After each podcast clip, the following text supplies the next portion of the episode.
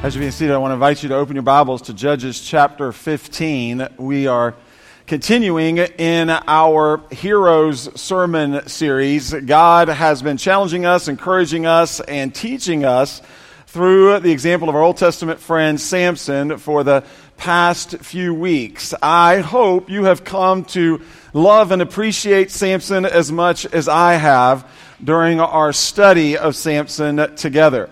Samson was a man of blessings and burdens, a man of great strength and weakness.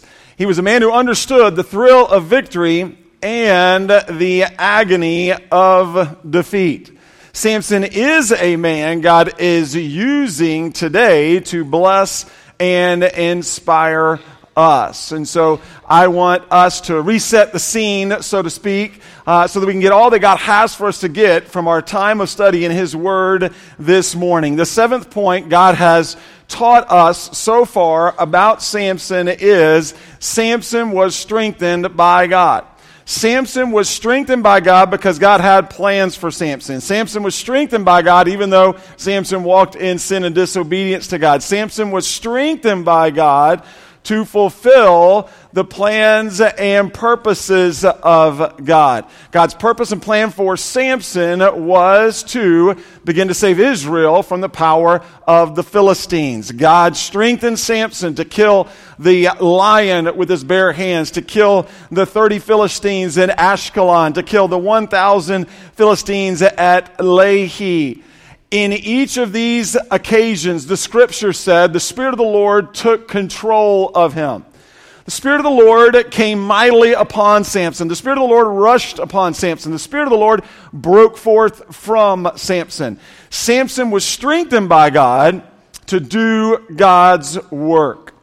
We will begin our time today in God's Word in Judges chapter 15 at the point where Samson is sitting in the cave at Etam. He is sitting in the cave at Etam after having killed the Philistines who were responsible for killing his first wife and his mother in law. The Philistines found out about this. They were angry with Samson. They were searching for Samson because they wanted to kill Samson. And so they raided the Israelite town of Lehi and the tribal allotment to Judah and the men of Judah, 3,000 men of Judah came out and they were wondering what's going on. They asked the Philistines, What's happening? Why is this happening? Why are you raiding us? What's going on? And they said, We are looking for Samson. We want Samson. We want to kill Samson. And they said, Ho, ho, okay, okay. We will go get Samson and we will bring him back to you. And so 3,000 men from Judah left and went to find Samson. They found Samson sitting in the cave at Etam, and they talked with Samson there. And they told Samson, You're coming with us. We're going to bind your arms together, and we're taking you back to the Philistines to hand, them, hand you over to them. And Samson said, Well, just, that's fine. Just don't kill me. Promise me you won't kill me. And they said, We're not going to kill you, but the Philistines are going to kill you. They're not happy with you. And so they bound Samson's hands tightly, securely, or so they thought. And they brought Samson back to the Philistines. We pick up in verse 14. When they came to Lehi, the Philistines came to meet him shouting. Spirit of the Lord took control of, him, that being Samson, and the ropes that were on his arms became like burnt flax, and his bonds fell off his wrists. He found a fresh jawbone of a donkey, reached out his hand, took it, and killed a thousand men with it. God strengthened Samson to fulfill his purpose for Samson, which was to begin to save Israel from the power of the Philistines. We continue now in verse 16. Then Samson said, With the jawbone of a donkey, I have piled them up in a heap. With the jawbone of a donkey, I have killed 1,000 men. Now let's make some observations here. Samson is excited. Samson, we can share here, is feeling the thrill of victory. Samson took credit here for his victory over the Philistines. Samson said, I have piled the Philistines up in a heap. I have killed 1,000 men. God gave Samson the strength he needed to gain the victory over the Philistines. Notice here again, God strengthened the one man Samson against the many Philistines. God strengthened the one man Samson against the many Philistines. The Israelites at this time, we know from our previous study in chapter 15, were living in fear of the Philistines rather than by faith in God. If you remember back in verse 11, when the Israelites, when the men from Judah came to Samson at the cave in Atum and Atam, and they said, Hey, Samson, what are you doing? Why did you cause all this? Why did you stir up the Philistines against us? They were living in fear of the Philistines. God wanted the 3,000 men from Judah who watched Samson kill the thousand Philistines at Lehi and all of Israel, including Samson, to turn back to God, to trust in God, because God was the one who was strengthening Samson. God used Samson. He spoke through Samson. He spoke through this battle at Lehi. And what he was telling the Israelites, what he was telling the men of Judah, he was saying this simple truth As I was with Samson, so I'll be with you. As I strengthened Samson, so I will strengthen you. Do not live in fear of the Philistines. Place your faith in me. And the same is true for you and me today. God does not want us to live in fear of someone or something. God wants us to live by faith in Him. God wants us to know that He is with us and that He will strengthen us. Therefore, there is nothing for us to fear. There is no one for us to fear. There is no reason for us to be afraid because our God is the great and almighty God and He is with us and He will strengthen us. And we see this throughout God's Word. Paul told Timothy, For God has not given us a spirit of fearfulness, but one of power, love, and sound judgment. So we know this truth. And we find here in verse 16, God was reminding Samson and the men of Judah, and for that matter, the Israelites, of this central truth. We continue reading verse 17. When he finished speaking, that being Samson, he threw away the jawbone and named that place Ramath Lehi. Ramath Lehi literally means the hill of the jawbone. It signified the place where Samson threw away the jawbone he used to kill the Philistines. So we continue in verse 18. He became very thirsty and called out to the Lord, You have accomplished this great victory through your servant. Must I now die of thirst and fall into the hands of the uncircumcised? Okay, this is getting good right now. This is getting real good. Look at this verse. He became very thirsty. Of course, he became very thirsty. He just killed 1,000 Philistines with the jawbone of a donkey. Yes, he was thirsty. Completely understandable. Makes sense. And yet, here we see in verse 18, I believe, some of the things we've been wanting to see throughout our study of Samson. He's making some good decisions. Look at what we see here. Number one, Samson turned to God in his time of need. Samson, as strong as he was, had limits. He had needs. He needed help to quench his thirst. Samson called out to God to help him in his time of need. Secondly, Samson acknowledged God gave him the victory. He said in verse 18, You have accomplished this great victory through your servant. Samson, in his need, humble before God, in prayer before God, admitted that God, you gave me the strength that I needed to gain the victory that I gained over the Philistines. We see that Samson acknowledged that he was God's servant. He said, You have accomplished this great victory through your servant. Samson, no doubt, had been taught by his parents from birth that he had a call on his life. Manoah and Miss Manoah no doubt taught Samson, You got a call on your life, son.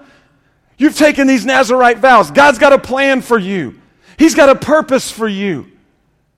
He'd been taught that he was going to save Israel from the power of the Philistines.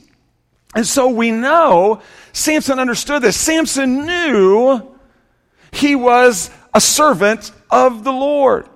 Samson also here cried out, he expressed his desperation. He said, Must I now die of thirst and fall into the hands of the uncircumcised Philistines? Samson cried out to God. He was thirsty, very thirsty, so thirsty, he thought he might die.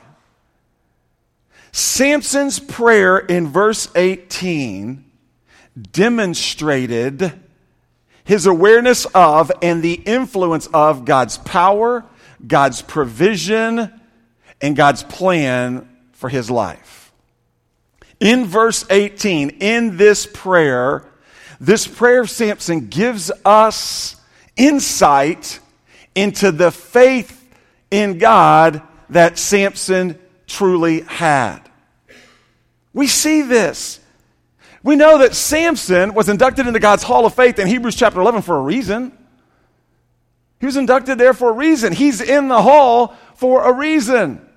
And we're starting to see some of this in this transitional passage here at the end of chapter 15. Underneath, underneath all his flaws and failures, we're seeing that Samson had a deep faith in God. He expressed that to the Father in verse 18. So we're beginning to see more and more of Samson. We're beginning to see that, hey, maybe this guy's taking a turn. He's now taking a turn for the better. He, he's figuring things out. We continue reading in verse 19. So God split a hollow place in the ground at Lehi, and water came out of it, and Samson drank, his strength returned, and he revived. That is why he named it Ain Hakore, which is in Lehi to this day. Samson had a need, God met his need and provided him water. God struck a hollow place on the ground, and water came out. God met Samson's need by doing what only God could do. God proved once again that there is no one too great for our God. There is nothing too great for our God. There is no need too great for our God to meet.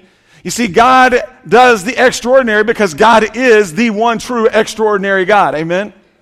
And so he does just this. Samson's got a need. He sees his work in Samson, moving Samson to this point. So what does God do? He splits a hollow place in the ground just like God can do. Splits a hollow place in the ground and provides water for Samson. This sounds similar to another time in Israel's history. When you remember that time in Israel's history years before, after crossing the Red Sea and being delivered by God from their bondage in Egypt, the Israelites had moved into the wilderness on the other side of the Red Sea. And what did they begin to do almost immediately once they got on the other side of the Red Sea? Once they got into the wilderness, they began to complain to Moses because they were thirsty. We're thirsty. We need something to drink. Moses cried out to God for help, and God told Moses, Moses, take the rod I gave you, strike the rock I tell you, and water will come out.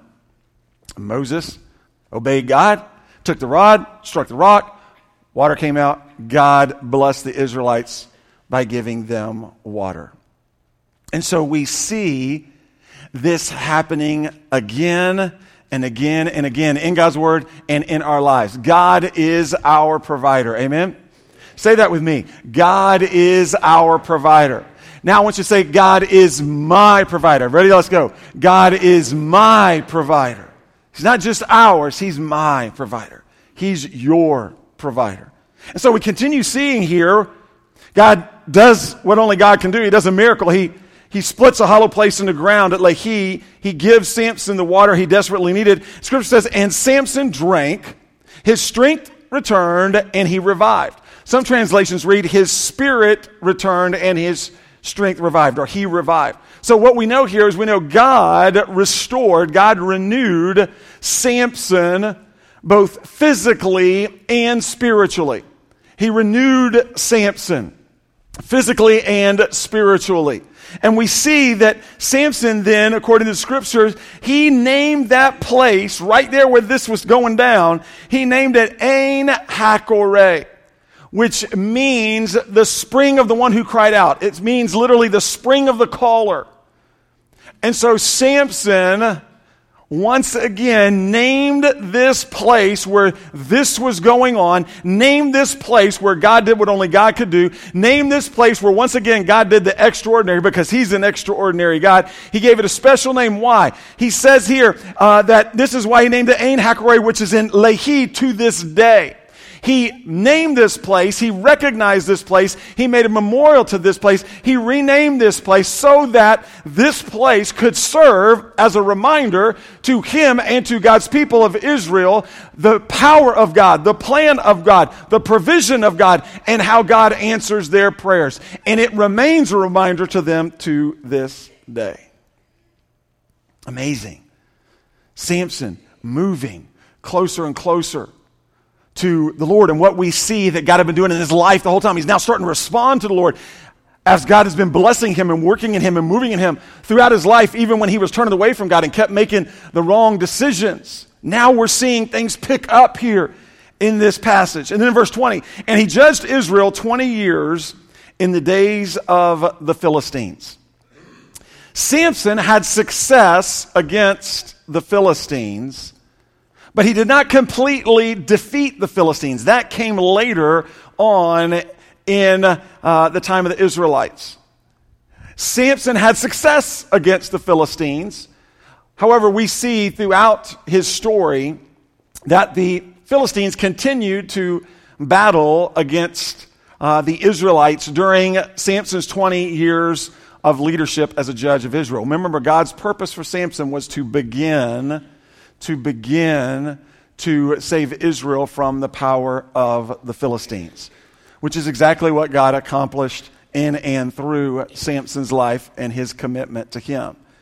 And so we see amazing, amazing passage here at the end of chapter 15. So let's identify some points from this passage. We need to identify some points from this passage uh, so that we can apply them in our lives today. Again, every time that we get into God's Word, God teaches us by His Holy Spirit in us, and He teaches us His truth so that we can know His truth, but we don't stop there with just knowledge. He teaches us His truth so we can know His truth, and so we can live out His truth in our day to day lives. So we can put His Word into action in our lives. And so there's some points here in this beautiful passage at the end of chapter 15 that are true for you and me today. God wants us to understand these points so that we can focus on Him personally personally uh, in regards to his work in our lives through these points, but also so that we can use these points publicly in our ministry, those God places around us, those God will place around us uh, this day and this week. The first point we see here is tests and trials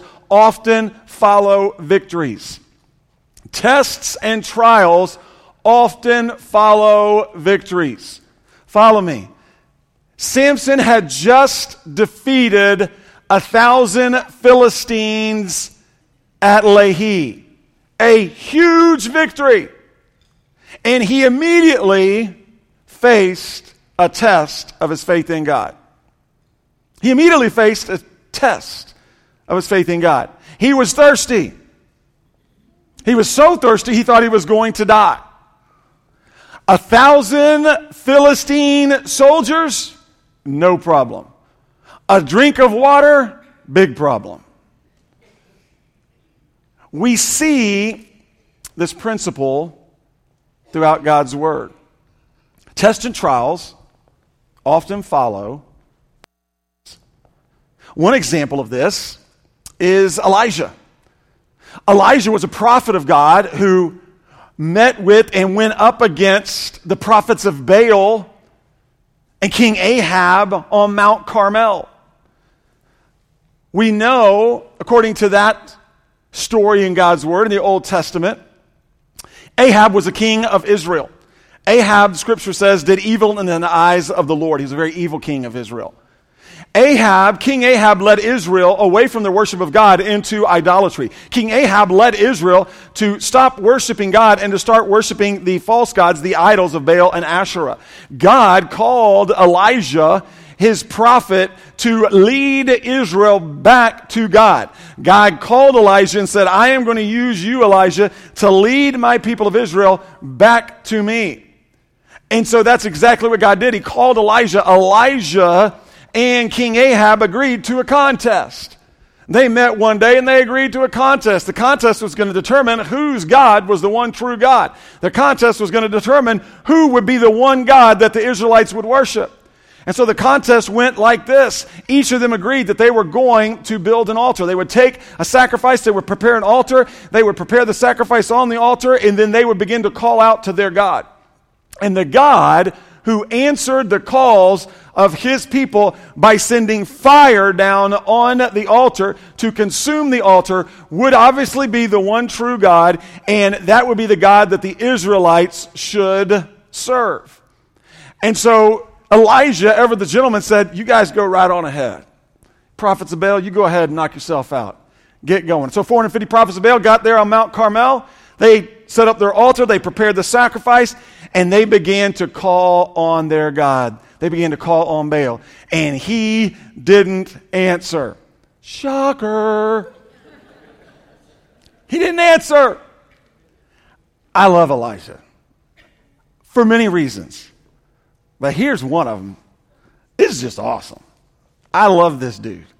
This guy was amazing. So they're going crazy, calling out to Baal. He's not answering. So Elijah decides to give him some encouragement. Here's what Elijah shared with him in 1 Kings chapter 18, beginning in verse 27. 1 Kings 18, beginning in verse 27. At noon, Elijah mocked them. He said, Shout loudly, for he's a God. Maybe he's thinking it over. Maybe he's wandered away. Or maybe he's on the road. Perhaps he's sleeping and will wake up.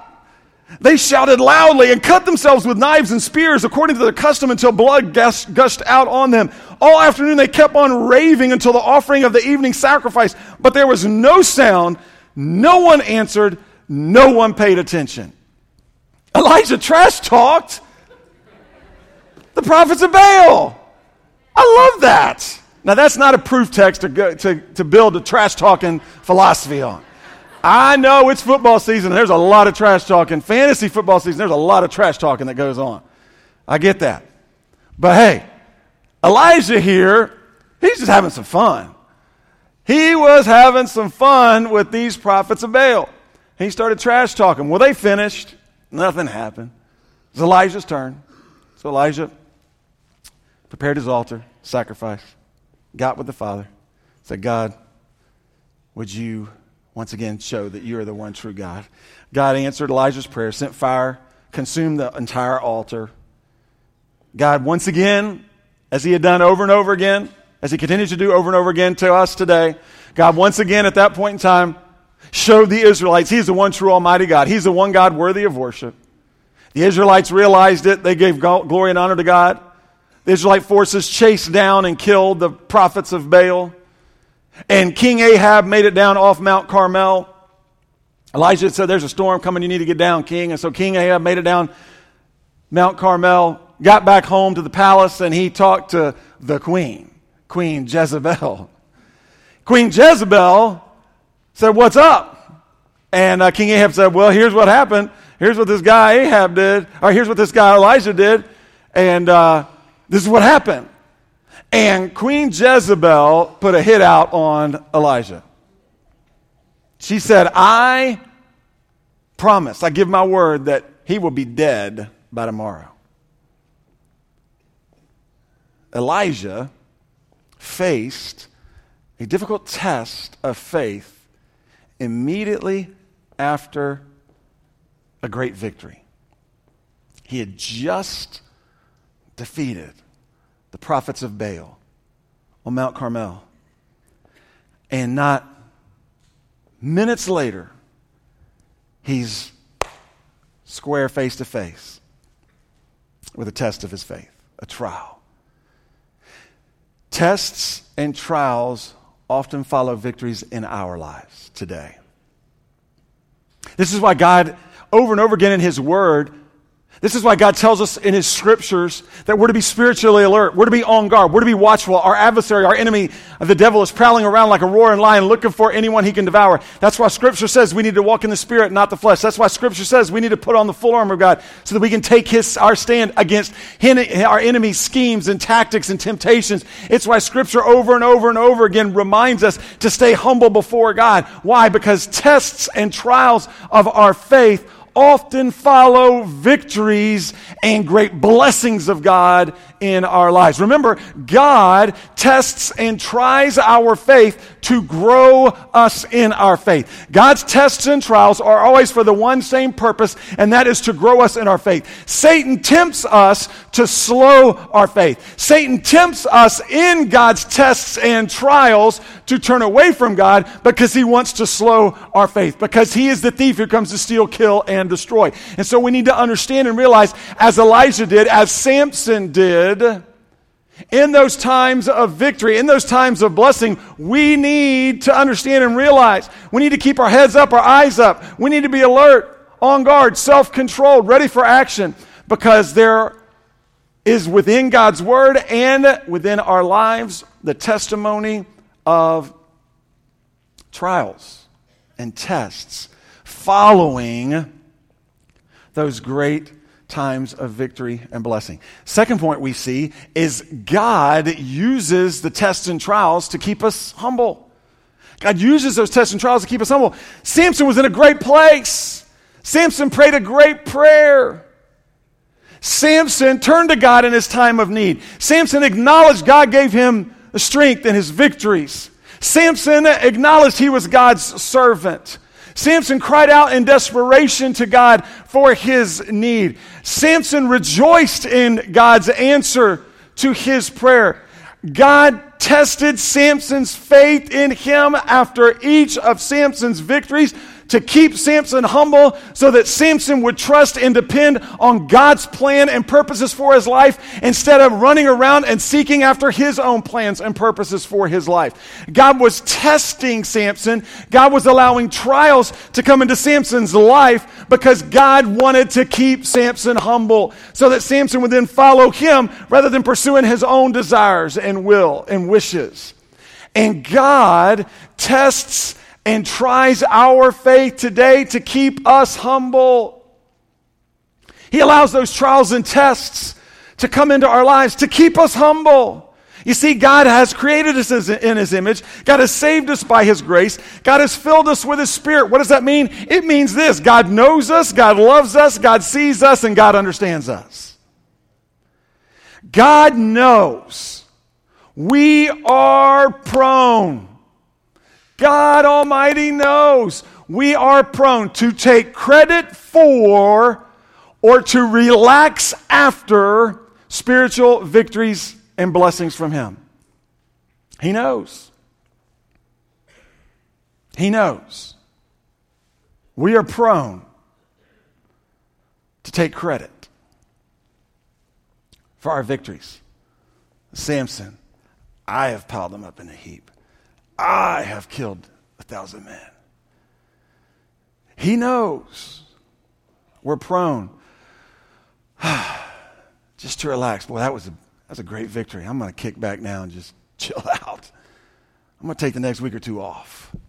He knows we're prone to that. So, what does God do? He tests and tries our faith to remind us He's God. He tests and tries our faith to keep us on our knees before Him. He tests and tries our faith to help us trust and depend on Him. He tests and tries our faith to urge us to walk by faith in Him. Why? What's the reason? The reason is this we need God's help to live God's way every day, every step of our day. We need God's help to live God's way. Samson needed God's help to live God's way. He continued to test and try Samson because he wanted Samson to finally understand and realize, which Samson's given some indication here at the end of chapter 15, that he's getting it, that he understands and realizes he does need God. He does need God's strength because God's the one in charge. God is the leader. He's simply the follower, the servant. And God wants us to understand that we need His strength to live His way every day. We're aware of that in our challenging times. We're aware of that in our times of need. We're aware of that when we're in those times of difficulty. But when we've come off a spiritual victory, when we've come off a spiritual high, when we've seen the blessings of God in our lives, those are the moments when, in those moments of prosperity, in those moments of blessing, that we are prone to kind of pull back. Take credit ourselves, maybe just relax a little bit.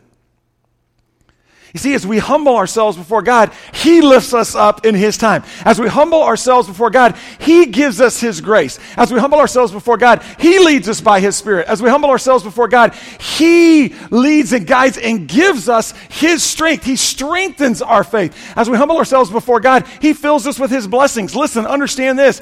Tests and trials are blessings from God designed to push us to God.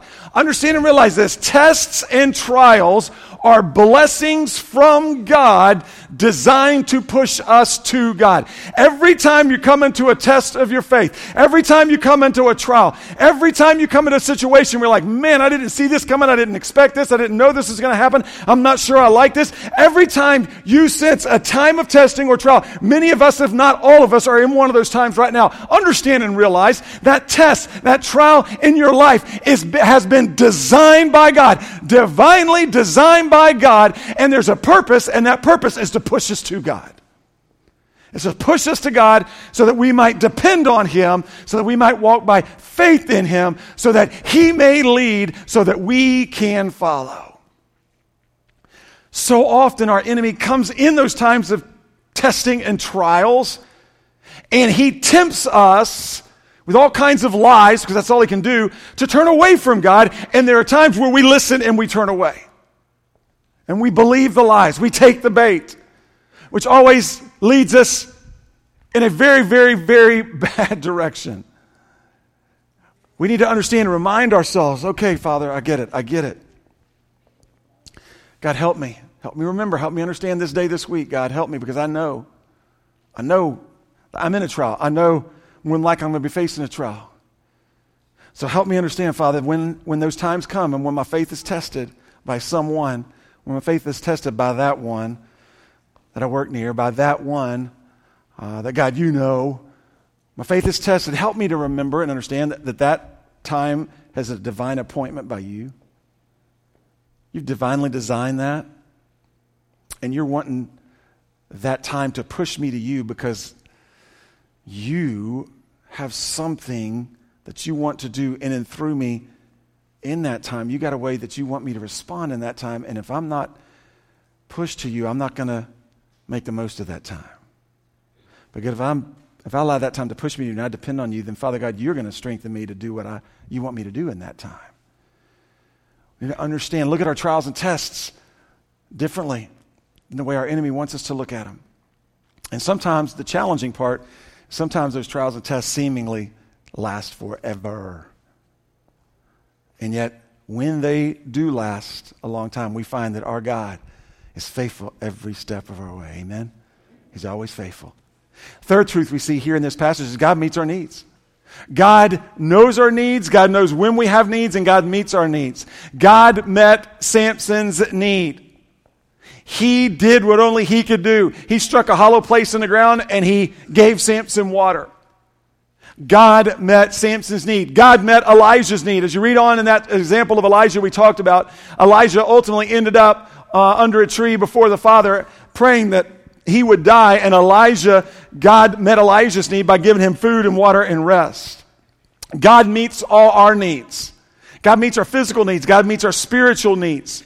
God meets all of our needs according to his glorious riches in Christ Jesus. I want you to see here in this passage, again, let's reflect for just a moment. We see it here clearly in this passage, but it's a reflection of what we've learned already to this point.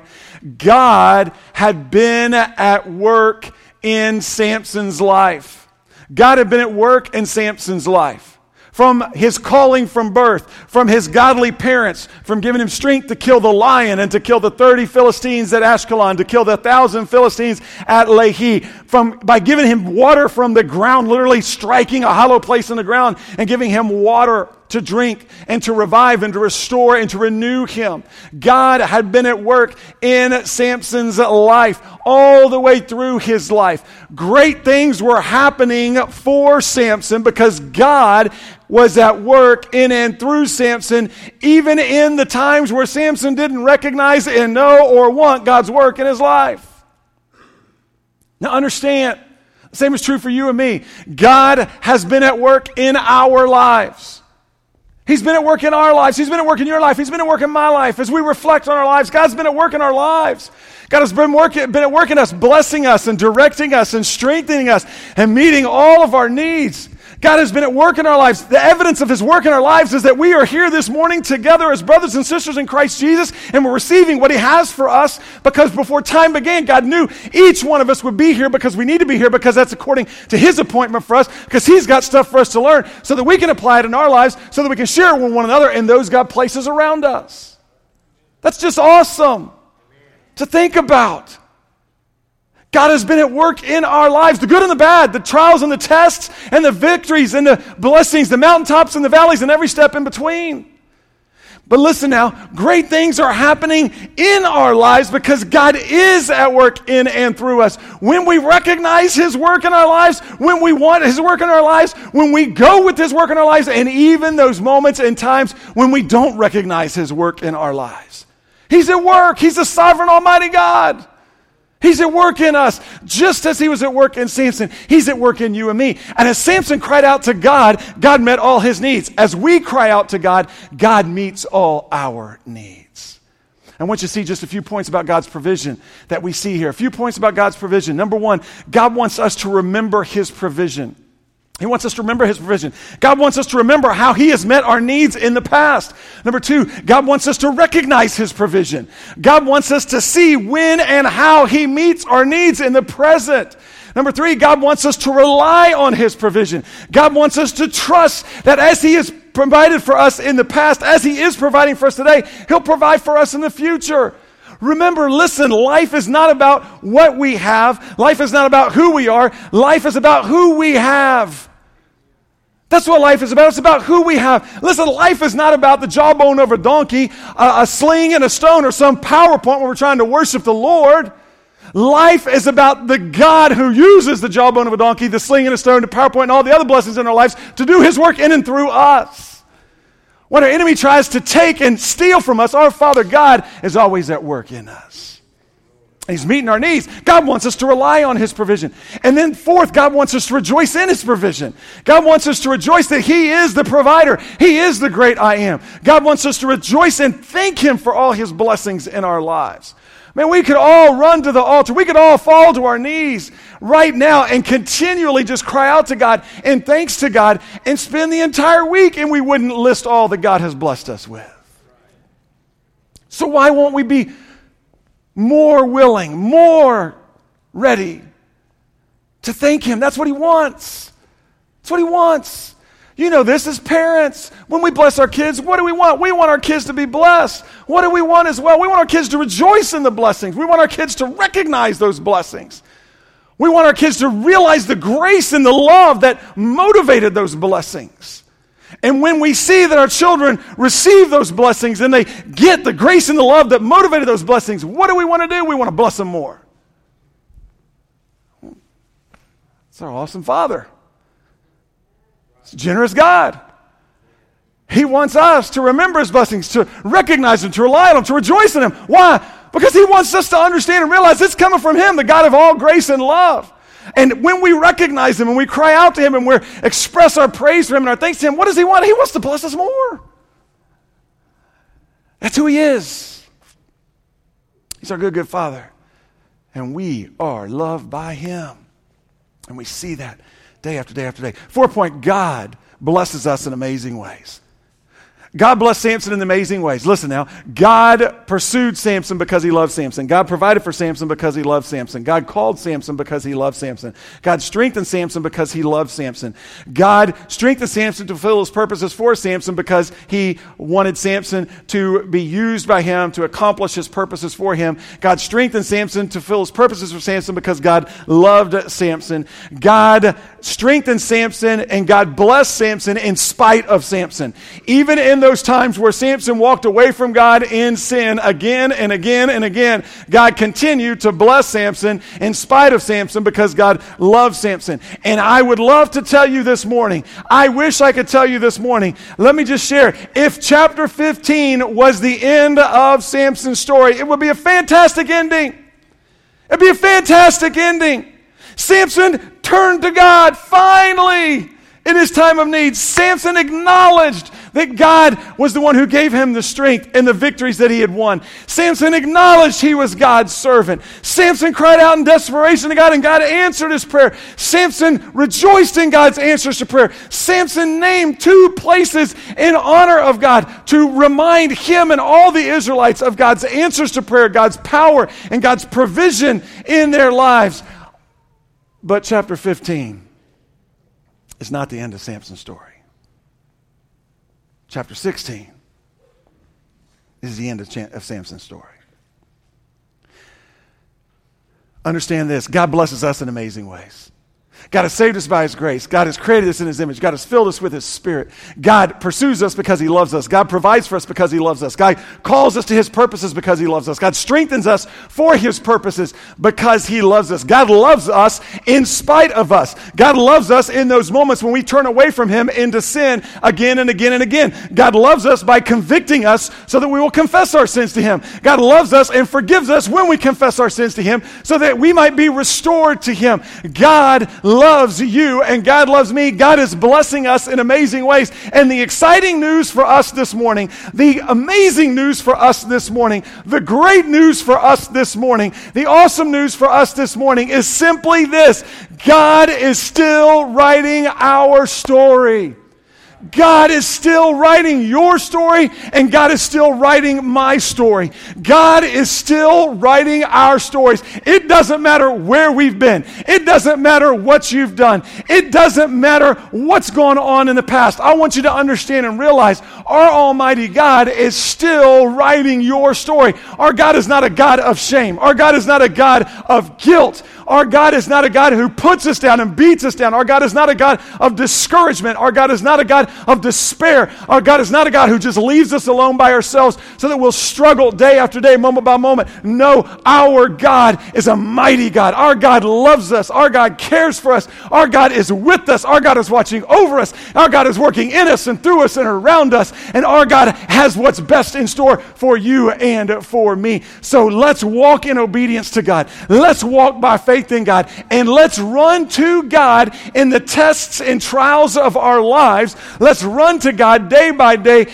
every step of our way, so that we will be blessed by God, strengthened by God, and so that we will be able to be used by God in His work, not only in our lives, but in His work in one another's lives right here, and in His work in all those He places around us. Listen, God is worthy of everything we are and everything we have, every day, in every way, every step of our way. He's worthy. He wanted Samson to understand Samson, all that you're looking for is found in me. And for us, God is reminding us again this morning all that we need all that we desire, all that we are looking for, that we think will satisfy our needs, all those things and more is found in our Father God.